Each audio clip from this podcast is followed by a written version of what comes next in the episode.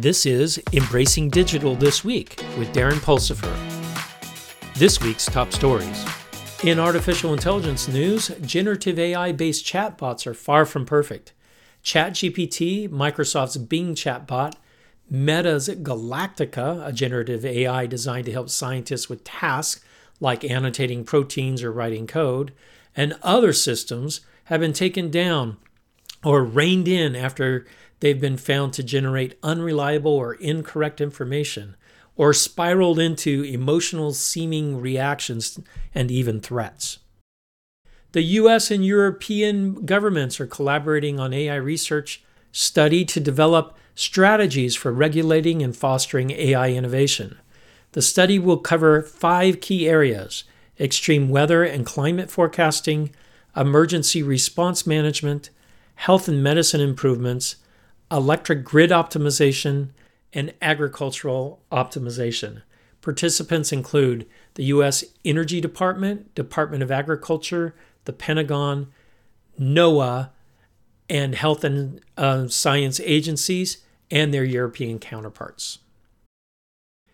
AirDot Deploy automatically deploys AML models and scales them, automatically identifies the required packages, understands module dependency, refactors the code, builds REST APIs around the ML model, packages it in a container, spins up the infrastructure, automatically scales it up and down, and sets up automated alerts and monitoring, all with one single line of code. So much for having a DevOps team. In cybersecurity news, a report by Tenable reveals that cyber attacks are primarily carried out by using known vulnerabilities for which patches are already made available.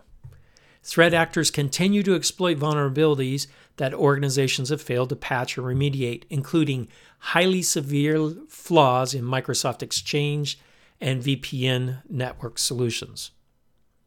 Municipal CISOs face challenges as cyber threats increase, with ransomware attacks being the largest concern.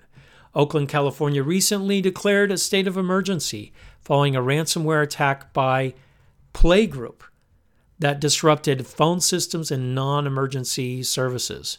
This attack is one in a series of ransomware attacks on local governments in the United States, including Baltimore, New Orleans, Pensacola, and Atlanta. President Biden signed a Quantum Computing Cybersecurity Preparedness Act, requiring federal agencies to prioritize using quantum resistant technologies. The law mandates guidance for assessing critical systems with post quantum cryptography standards. This is in response to fears that quantum technology making existing encryption vulnerability uh, to being cracked quickly.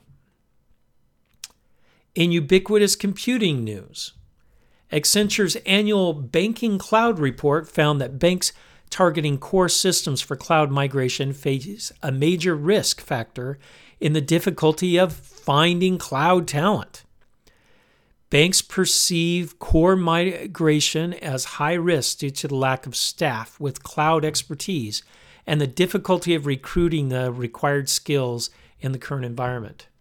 Public cloud adoption represents both a security upgrade and risk factor reflected in the banking industry's lack of cloud adoption. Cloud based data warehouse company Snowflake plans to add over 1,000 employees in the current fiscal year, according to CFO Mike Scarpelli during the company's Q4 earnings call.